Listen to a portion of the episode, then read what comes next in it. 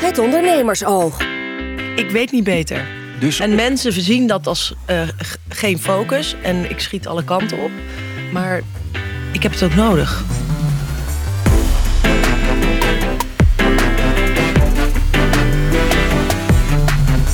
Ondernemersdilemma's van alle kanten bekeken.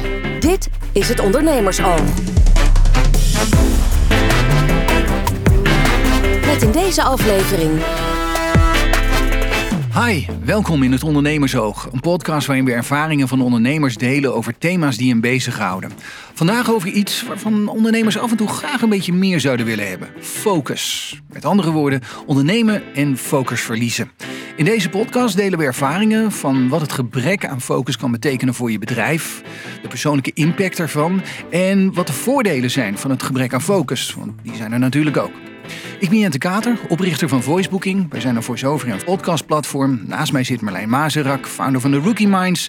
Een adviesbureau dat organisaties helpt om de menselijke maat terug te brengen. En Daniel Mulder van evenementenbureau Up Events. Als gast zometeen Marijn Poelman van Klik... over hoe hij ooit bijna zijn bedrijf verloor door het gebrek aan focus... en de learnings die hij daaruit getrokken heeft. Nou jongens, focus. Marlijn, focus. Focus. Ja. Ja. Dat is echt jouw ding, hè? Nee. nee, echt niet. Even kijken, je vertelde me net dat, dat je eh, eh, een paar dagen in Berlijn was geweest. En dat je daar eh, eigenlijk de hele, de hele dag door tak, tak, tak, tak, tak van links naar rechts geschoten was als een stuiterbal. Toen kwam je terug in Nederland. Dan denk je, oh ja, ja, ik heb ook nog een damesdiner waar je naartoe moest. Nu zit je hier een beetje brak te zijn. Ik ben, eh, ik, ik ben er weer. Ja. Wanneer was de laatste keer dat jij focus hebt gehad? Eh, nou, ik, in het moment focus ik wel. Alleen, eh, de- ja, ik ben met heel veel dingen tegelijk bezig. En dat heb ik ook no- nodig. Mijn hoofd staat niet stil. Nee, dat kan. Dat is, eh, dus veel mensen noemen dat gebrek aan focus. Maar Je hebt gewoon heel veel focus op heel veel dingen tegelijk. precies, Ja. precies. En ik ben volhardend. Dus ik, eh, ik ga wel door. Oké. En wat vind je omgeving daarvan? Ehm, ja, eh, vermoeiend soms.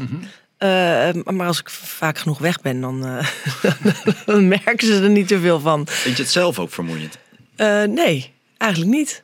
Nee, ik, ik, ik krijg er energie. Ik heb heel veel energie. Dus ik sta altijd aan en, en mijn hoofd staat niet stil.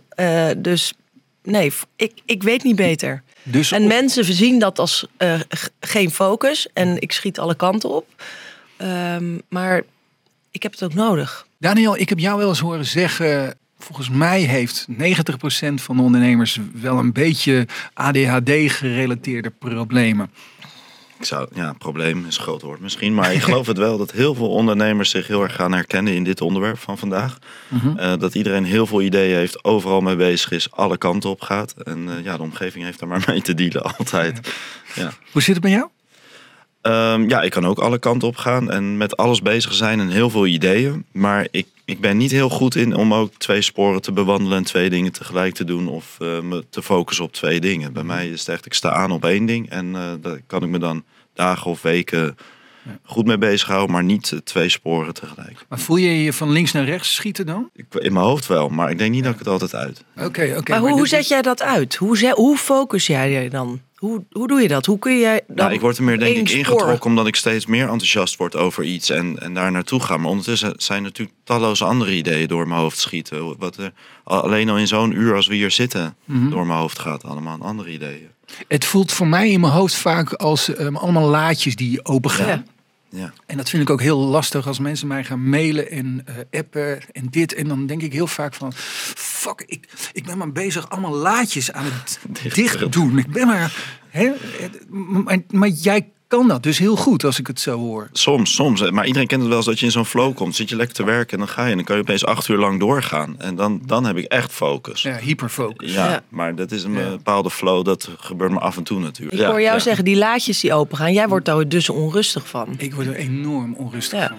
Ja. En ik vind het heerlijk als die laadjes de hele tijd open Ja. gaan. Nee.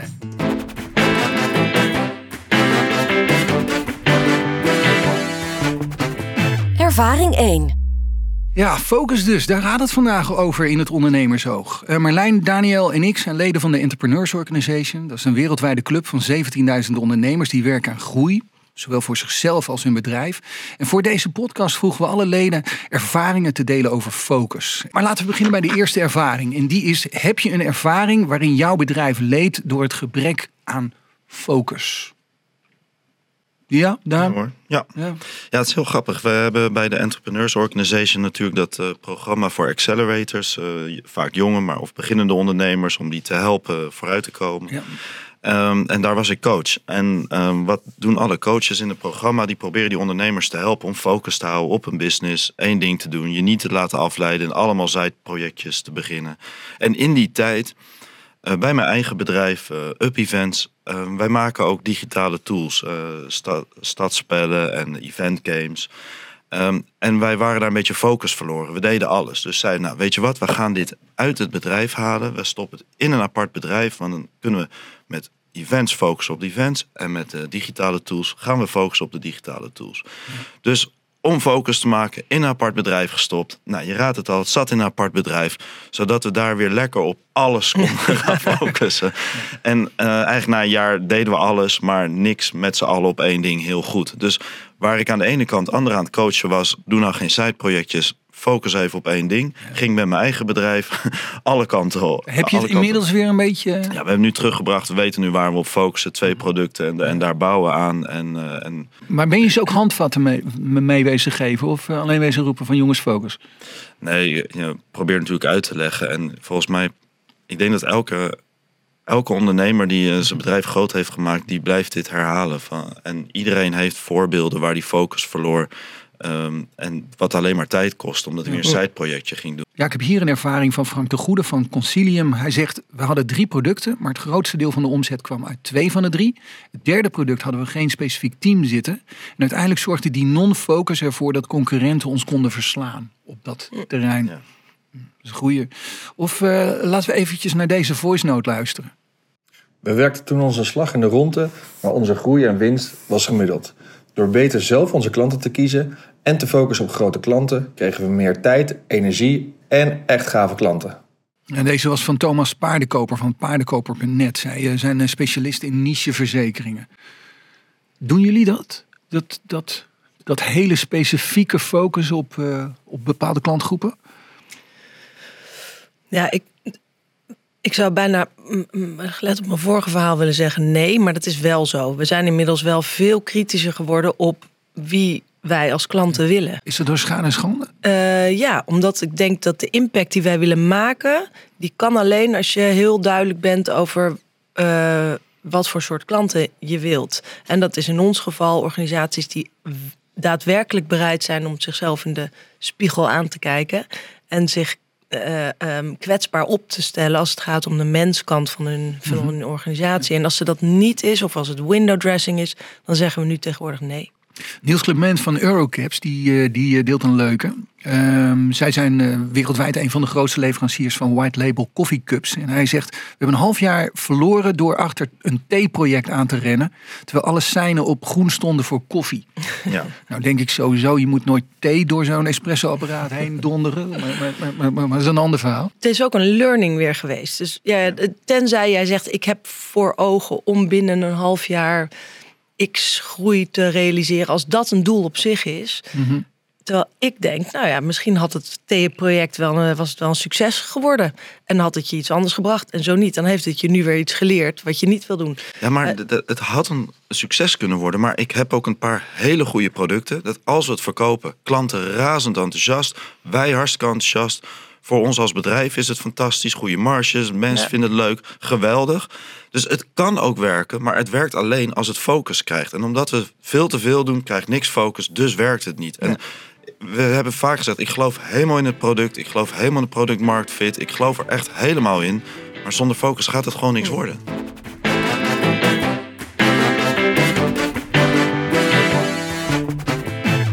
Ervaring 2. Ja, ervaring 2. Heb je wel eens persoonlijke stress gehad door het gebrek aan focus?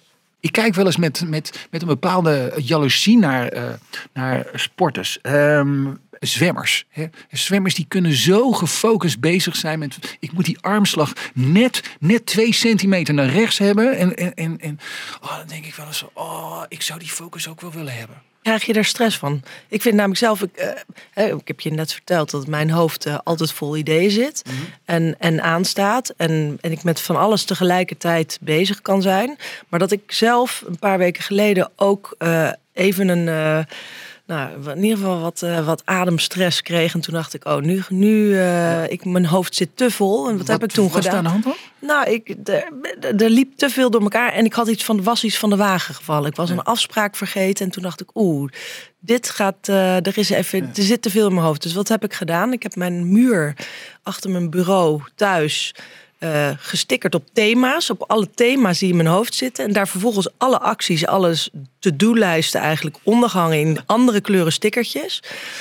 En toen was ik eigenlijk heel erg ge- opgelucht dat dit Ja. op mijn muur zat. Waarop mijn echtgenoot binnenkomt. Die zei: Zo, als dus als ik stress wil krijgen, moet ik even naar die muur kijken. Toen zei ik: Nou, ik ben het juist nu kwijt. Want het staat op die muur. En het gaf me heel veel rust dat het gewoon. Ik ben heel benieuwd hoe zit. vaak je iets geprobeerd hebt om, om structuur aan te brengen. Want ik herken dit heel erg. Ja. Ik heb meerdere apps op mijn telefoon Ja. waar ik allemaal lijstjes in heb Ja, staan. dat doe ik dus allemaal niet meer. Nou, dat heb ik heel vaak geprobeerd. Ik heb dat ook heel rukzichtloos overboord gegooid. Eh, want dat werkt dus niet. Ik heb, ik heb eigenlijk twee methodieken. Dit was een nieuwe experiment. Dit werkt voor mij nu. Even, werkte voor mij even nu. Het ligt nu op mijn muur. En eh, geeft me rust. Er is één, één Morgen ding naar aanleiding van een boek... wat ik helemaal heel lang geleden heb gelezen. was Eat That Frog. En de- waarbij je eigenlijk zegt... Joh, je, ma- je moet je vijf kikkers per dag Ja. opeten. En dat zijn de, hè, om, de meest vervelende kikkers. Want anders, als je ze laat liggen, worden het padden. Ehm, die moet je opeten. En dan eh, eh, heb je in ieder geval die taken gedaan. Wat is bij jullie dat moment waarop je weet van, ah ja, nu, nu gaat het mis bij mij? Heb je, heb je voor jezelf hele duidelijke alarmlampjes? Nou, eigenlijk niet. Bij mij is het eh, zoals met je auto. Dan gaan wat lampjes branden. En meestal als je doorrijdt gaan ze vanzelf Ja. weer uit. Dus dan, dat, dat doe ik. Nou ja, wat ik zei. eh, Als er dus dingen van de wagen vallen. En dat vind ik heel vervelend. Want ik hou er niet van als ik mijn afspraken niet kan nakomen. Dus als ik inderdaad een afspraak vergeet. Dan weet ik, dan is mijn low voltage light wel, eh, Ja. staat wel aan. Ja. Eduard Brink van Brinklicht, die, eh, die deelde een ervaring. Ehm, hij reist heel veel voor zijn werk en eh, hij probeert dan heel erg in het hier en nu te zijn. En hij, probeerde lange tijd zowel dan zijn bedrijf te leiden, terwijl hij met die reis bezig is en, en het ontmoeten van mensen. En hij zegt erover, het lukt eigenlijk maar matig, want ehm, zo'n gevoel van net niet hier en net niet daar zijn, daar speelde hij mee. En eh, hij zegt, ja, mijn learning daar was dat ik meer, meer mijn eigen verwachtingen ben gaan managen. En dus meer in het nu gaan leven en zich er dus ook bij neerleggen dat het nou eenmaal voor hem tenminste niet werkt als hij heen en weer switcht. Ja, zit daar niet de kern van het verhaal? Dat als je meerdere dingen aan het doen bent, dat je eigenlijk niks echt goed doet. En dat je alles een beetje half gaat doen op een gegeven moment. Een andere ervaring van Van Hij Broekhuis van VDS. Hij zegt, ik heb iedere dag wel goede ideeën, maar dan ben ik een week later alweer vergeten welke dat waren. Terwijl mijn mensen er nog bezig waren. Dus je komt binnen en je denkt, waar ben je nou mee bezig? Ik vind dit echt een geweldige reactie. Want ik denk dat van onze luisteraars, alle ondernemers, 80, 90 procent herkent zich in dat je al die ideeën maar spuit de hele tijd. En mensen Ja. reageren er een beetje op. Maar hoeveel mensen realiseren zich ook dat er gewoon mensen iets mee gaan doen en daar een week later nog mee bezig zijn? Laten we even luisteren naar een voice note van Maarten Verheij van Content Bureau Kik. Als kapitein van onze club ben ik erg bepalend voor sfeer en sturing. Als mijn kompas dan soms dol is, zorgt dat voor onrust. Aan mijn team merk ik dan dat de sturing en focus nodig is. Dan moet ik mezelf vaak oppakken en aan de slag gaan. Ik denk ook dat een gebrek aan focus dus kansen kan bieden. Een van die kansen die ik erdoor heb kunnen pakken was de mogelijkheid die ontstond om een extra kantoor in Eindhoven te openen voor Gig. Dat was nooit gelukt als ik gefocust was gebleven. Ja, het is duidelijk omarmen en af en toe aaien. Of jezelf aaien dat het even misging. Ja, ik vind het een heel mooi voorbeeld. Want het geeft ook aan dat, hè, dus dat niet focus houden, maar gewoon open blijven staan. Want dat vind ik een beetje een synoniem voor geen focus hebben. Maakt ook dat je je ruimte voor die creativiteit houdt. Nou, over dat eh, gebrek aan focus dat het kansen biedt, daar gaan we het zo eh, zeker over hebben. En Marlijn, jij hebt jouw boeken nog. Welke boeken er over dit eh, onderwerp te lezen zijn? Eerst Marijn Poelman. Hij begon al jong als ondernemer en is founder van het online development bureau Klik. Marijn, eh, je belt nu vanuit Thailand. Even geen focus of, eh, of juist wel focus? Hoe moet ik het zien? Nou, vandaag even geen focus, maar als we terug zijn weer volop natuurlijk. En jij begon ooit met ondernemen in het. ehm, je dacht dat het allemaal lekker ging. En, en op een gegeven moment merk je van. Nou, dat, dat ging toch niet zo. Vertel. Ja, dat is eigenlijk een heel lang verhaal, dus ik zal proberen om het uh, maar een notendop te vertellen. Ehm, maar eh, inderdaad, eh, in, in de begintijd van mijn bedrijf eh, deed ik eigenlijk alles om mijn bedrijf maar te laten groeien. Dus waar maar handel te halen valt eh, of viel, eh, ja, daar stapte ik op in. En dan maakte het niets uit wat het was, zolang het maar raakvlak had met wat ik deed, namelijk IT. Dus we gingen op een gegeven moment computers repareren, netwerken aanleggen, eh, hosting aanbieden, eh, zowel webhosting als gamehosting, websites bouwen, software bouwen. En als iemand dan eh, belde dat hij een probleem had, of het een particulier of een bedrijf was, ja, dat maakte eigenlijk niet zoveel uit voor ons. Ehm, tot een dag dat zelfs een bevriende curator mij opbelde dat er een computerwinkel bij mij in het dorp waar mijn bedrijf gevestigd zat, failliet was gegaan. En vroeg of dat niet wat voor mij was. Ehm, en we ook daarin gestapt zijn. Dus op een gegeven moment eh, ja, was, was de focus echt wel zoek, ja. Ja. En je had dus allemaal schoteltjes draaien. ehm, ehm, eigenlijk, eigenlijk een beetje meer met handelen bezig dan dat je dacht van. eh, oh ja, ik heb een bepaalde stip op de horizon. Daar gaan we ons op focussen. Ja, mijn stip was eigenlijk vooral geld verdienen en groeien. En eh, Ja. ja, ik, ik, ben niet, ik ben niet per se tegen geld verdienen en groeien. Alleen als dat je enige stip is, dan wordt het wel uitdagend. Zeker als je je dan laat afleiden. Ja. Want ja, wat bij mij eigenlijk gebeurde is, ik verdiende dan bijvoorbeeld met het website maken niet genoeg. En had ik niet genoeg klanten. En er kwam er iemand voorbij die een computer wilde hebben. Ja, ik dacht, groeien is groeien. Handel is handel, dus kom maar op. Ja. Ehm, En de mensen om je heen, de mensen die voor jou werkten, eh, hoe gingen zij daarmee om? Ja, ehm, weet je, dat is ook een beetje de start-up fase van je business. Dus dat hoort er aan de ene kant misschien ook wel een beetje bij. Dat je alle kanten opvliegt en eh, kijkt waar je kracht echt zit. Ehm, en ik denk dat de mensen op dat moment, ja, dat zijn nog jonge mensen, weinig ervaring. ehm, ja, die doen gewoon, eh, die, die rennen gewoon heel hard met je mee. Ehm, eh, Ja. eh, Denk ik een heel ander type mens dan het type mens dat nu in mijn bedrijf werkt. Nou, op een gegeven moment stond de deurwaarder bij je op de stoep. Maar er stond ook op een gegeven moment een klant bij jou op de stoep. Die zei, joh, ik zit dit van een afstandje te bekijken. Ja, dat klopt. Dat is Hans. Dat is wel een grappig verhaal, want eh, ik had met een van mijn grootste klanten eigenlijk een hele goede klik. En ehm, ik was heel erg afhankelijk van hem op dat moment, want hij deed zo'n 40% van onze omzet. Ehm, maar ja, ik kan zeggen, ik, ik, eh, ik lijk best wel op, eh, op die beste man. En we, we praten al heel veel, we hadden een hele goede klik. Ehm, dus ik heb hem op een gegeven moment opgebeld en ben maar met de billen bloot gegaan. En dat was inderdaad de tijd dat toen de deurwaarder op de stoep stond. Ehm, en toen heb ik hem inderdaad maar uitgelegd van, joh Hans, eh, mijn bedrijf staat er niet zo florissant meer voor. Eh, we hebben enorme schulden in die tijd, volgens mij anderhalve ton ongeveer. Ik had geen betalingsonmacht gemeld bij de fiscus, dus ik was eh, hoofdelijk aansprakelijk. En ze stonden letterlijk bij mij op de stoep om nou ja, de boel in beslag te nemen en op te Ja. nemen wat ik allemaal had staan. Maar hij is met jou gaan zitten. En, en, en, en wat waren in een notendop zijn woorden? Nou, wat hij eigenlijk tegen mij zei is, ehm joh Marijn, kun je nog eens dat je mij opbelde in die tijd, een jaar of twee geleden. En dat je mij vertelde dat ik beter focus kon hebben op mijn business. En dat was een bedrijf in zonnepanelen. Zodat jij mijn software ging bouwen. Ja, ja, dat weet ik nog. Hij zei, nou, hoe zit het met jouw focus? Nou ja, ja ver, ver te zoeken natuurlijk. Ja. Ehm, eh, uiteindelijk is hij mijn compagnon geworden. Ehm, eh, nadat we heel veel bakjes koffie hebben gedronken en eh, uit eten zijn geweest. En dat is hij nog steeds. Maar Marijn, heb je, wat heb je gedaan business-wise dan anders? Waar, waar je in het begin zei, ik, ik, ik pakte alles als het mijn handel was. Het grootste verschil is denk ik Hans, want ik ben een echte ondernemer. Ik zie overal kansen, elke dag maar weer. Ehm, en de afspraak die we hebben gemaakt is als ik weer eens iets wil doen of iets bedenk, dat ik hem opbel. Nou ja, en dan weet ik zijn antwoord al. Want Wat hij tegen mij zegt is nou maar een prachtig idee, schrijf het op. Ehm, als we klaar zijn met dit, gaan we dan wel eens kijken in je lijstje wat we dan gaan oppakken. Eh, vervolgens ben je ook via Hans ben je bij de Entrepreneurs Organization terechtgekomen. Kan je daar wat over vertellen?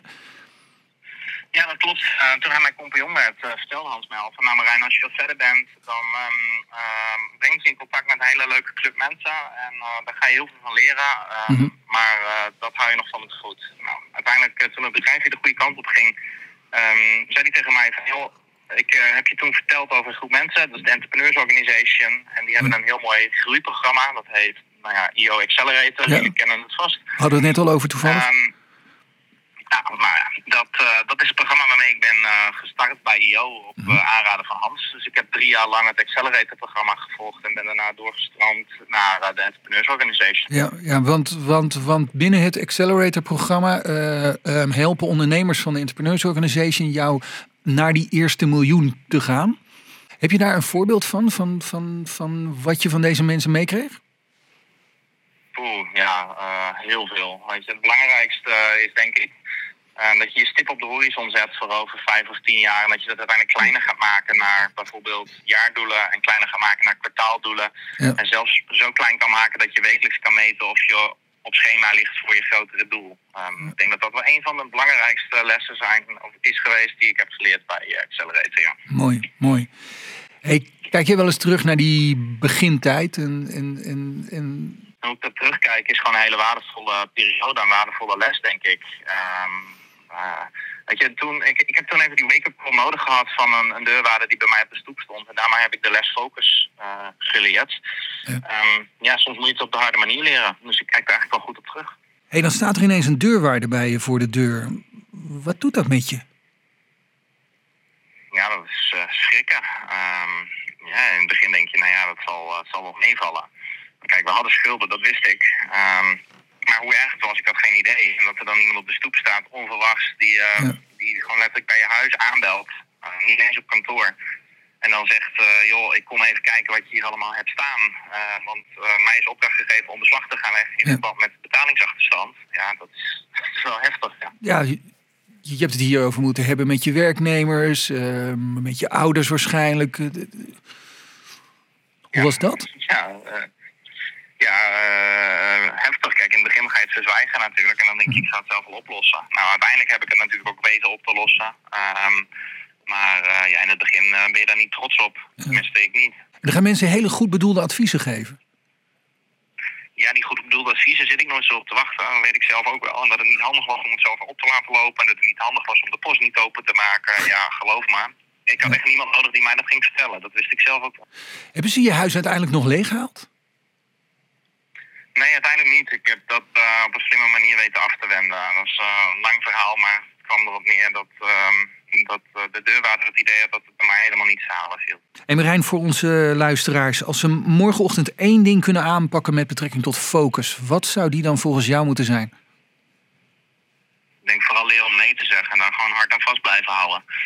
Ik denk mijn hardste, of mijn belangrijkste les tot nu toe is gewoon nee durven zeggen. Het gewoon echt niet doen. En zeg je dan meteen nee of denk je er even over na? Of, of... Nou ja, meteen nee blijft natuurlijk lastig. Ik ben een ondernemer, dus ik zie overal kansen en ik wil het liefst alles doen wat, uh, wat op mijn pad komt. Um, maar ik heb mijn les inmiddels wel geleerd. Dus ja, ik zeg nee en ik schrijf het op. En uh, nou ja, ik hoop ooit dat ik uh, weer in mijn boekje kan gaan bladeren om daar dingen uit te gaan halen waar ik nu nee op heb gezegd. Mooi gezegd. Marijn Poelman van Klik, dankjewel.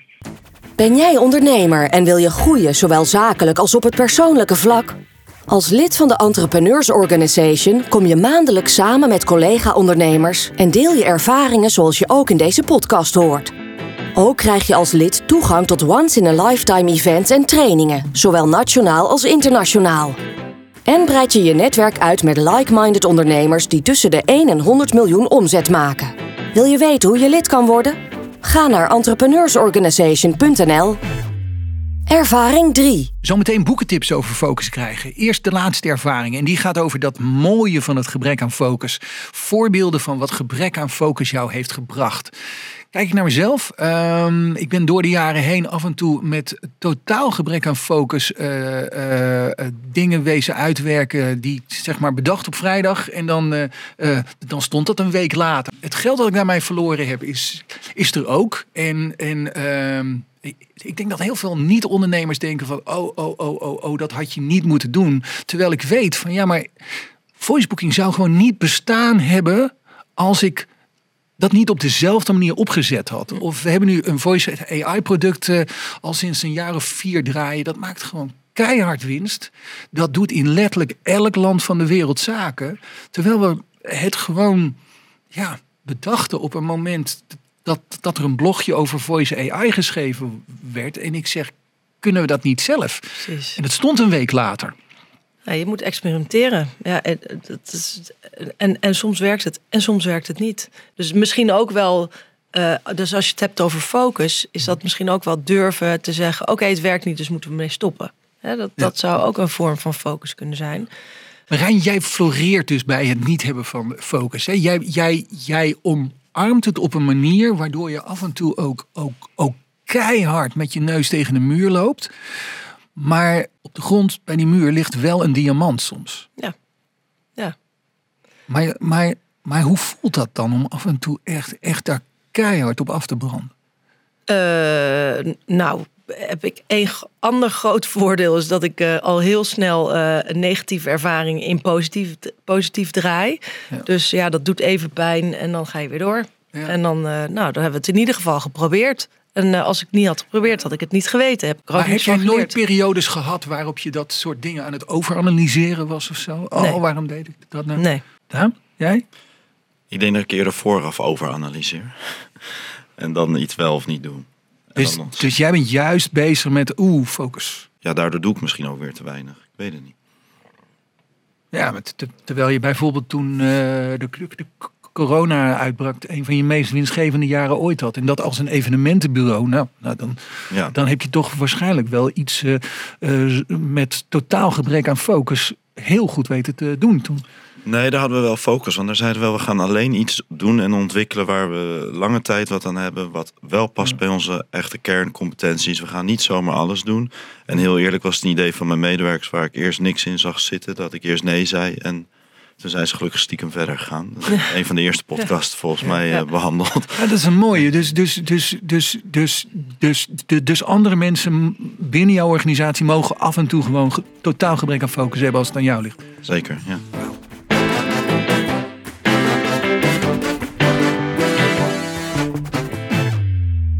Hé Marlijn, er liggen hier een paar boeken voor ons. Jij hebt weer voor ons gelezen en op dit onderwerp gezocht naar... eh, ja, dit zijn boeken die je heel goed over dit onderwerp kan lezen. Ik zou zeggen, focus. Nou, dat, daar begon het dus al mee. Want ik dacht, "Hmm, waar gaan we beginnen? Heb ik daar behoefte aan? Nou, ik kan je vertellen, het aantal boeken wat er te vinden is over het krijgen van focus en het houden van focus is enorm. De, de, de afdeling zelfhelp. John van Jim Precies, de afdeling en- zelfhelpboeken is enorm. Dat is de eerste is een hele mooie. Dat is van een neurowetenschapper, eh, Amishi Ja. En zij zegt, ja weet je, 50% van je leven gaat eigenlijk aan je voorbij... eh, zonder dat je het in de gaten hebt.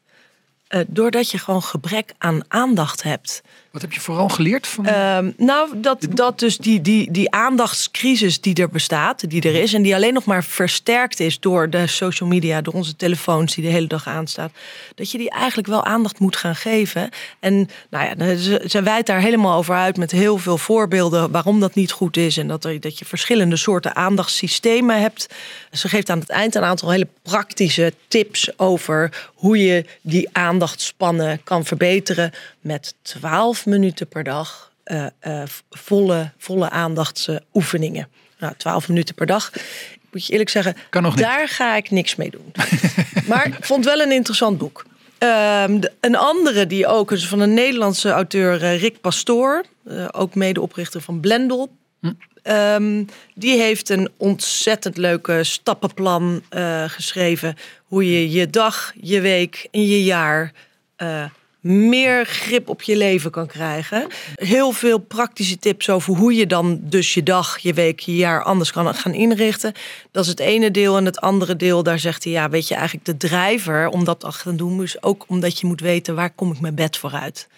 Dus dat heeft het ook wel mee te maken. Dus dat was een leuk om te lezen. Ook hier ga ik niks mee doen. De laatste, daar had ik mijn hoop op dat ik dacht, nou, dit zou wel eens mijn tribe kunnen zijn.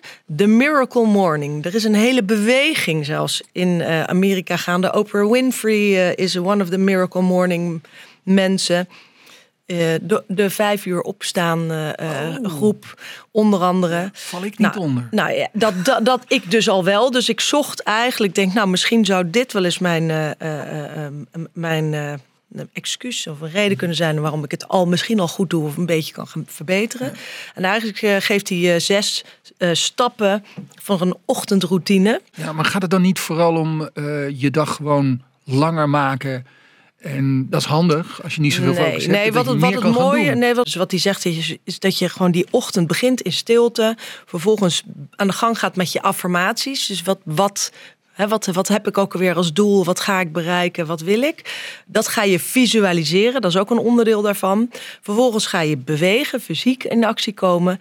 Dan moet je nog verplicht een paar minuten lezen. En als, eh, tot slot eh, nog wat opschrijven. Dus dat zijn eigenlijk de, de, de stappen. En dat die zegt hij van ja, als je dat iedere morgen 20 minuten doet, bij elkaar opgeteld. eh, dan, eh, dan start je de dag op een andere manier, zet je je hersens aan. is heel interessant. Als het maar eh, 20 minuten is, kan je ook eh, om half acht pas opstaan, toch? Eh, dat is een, een eh, goeie, maar dan ga je meteen de boterhammen smeren en in actie komen eh, voor het, het huishouden. Dus Daar dat is precies. Ja. waarom het echt beter is om het eerder te doen. Dit is het enige boekje waarvan ik denk, nou, daar herken ik mezelf Kan in. je wat mee? Kan ik wat mee. Titels van de boeken vind je in de show notes. En eh, ja, daarmee naderen we het einde van deze podcast. Wat hebben we geleerd vandaag, Daniel? Nou, ik ben wel benieuwd naar een foto van Marijn, eh, Merlijn de, de, de muur eigenlijk. ja, ja, ja, ja. Ja, Die ga ik met jullie delen. Ja, ja. Jij Marlijn? Ik, eh, eh, nou, ik, ik, ik kan- me natuurlijk heel erg verzetten tegen de focus. En toch blijven de woorden van Marijn wel een beetje bij me hangen. Dat ik denk, hmm, misschien moet ik toch iets meer op mijn lijstje schrijven. Ik ga eens kijken of ik het eh, kan. Ik vind het heel mooi om vandaag allemaal verschillende visies op het, op het begrip focus gehad te hebben. Ja, focus heeft vele kanten. En om succesvol op zo'n gefocuste journey te zijn, dat is mooi. Maar, blijf vooral om je heen kijken terwijl je die focus hebt. Speciale dank aan onze gast Marijn Poelman, aan de voice memo's van Maarten Verheij en Thomas Paardenkoper en aan alle andere ervaringen van de IO'ers die ook dit keer weer hebben meegedaan. Eh, de boeken, die vind je in de show notes en eh, die foto die jij nog gaat delen, die zullen we ook in de- show notes zetten. Marlijn, Daniel, dank weer. Ja, bedankt. Tot de volgende.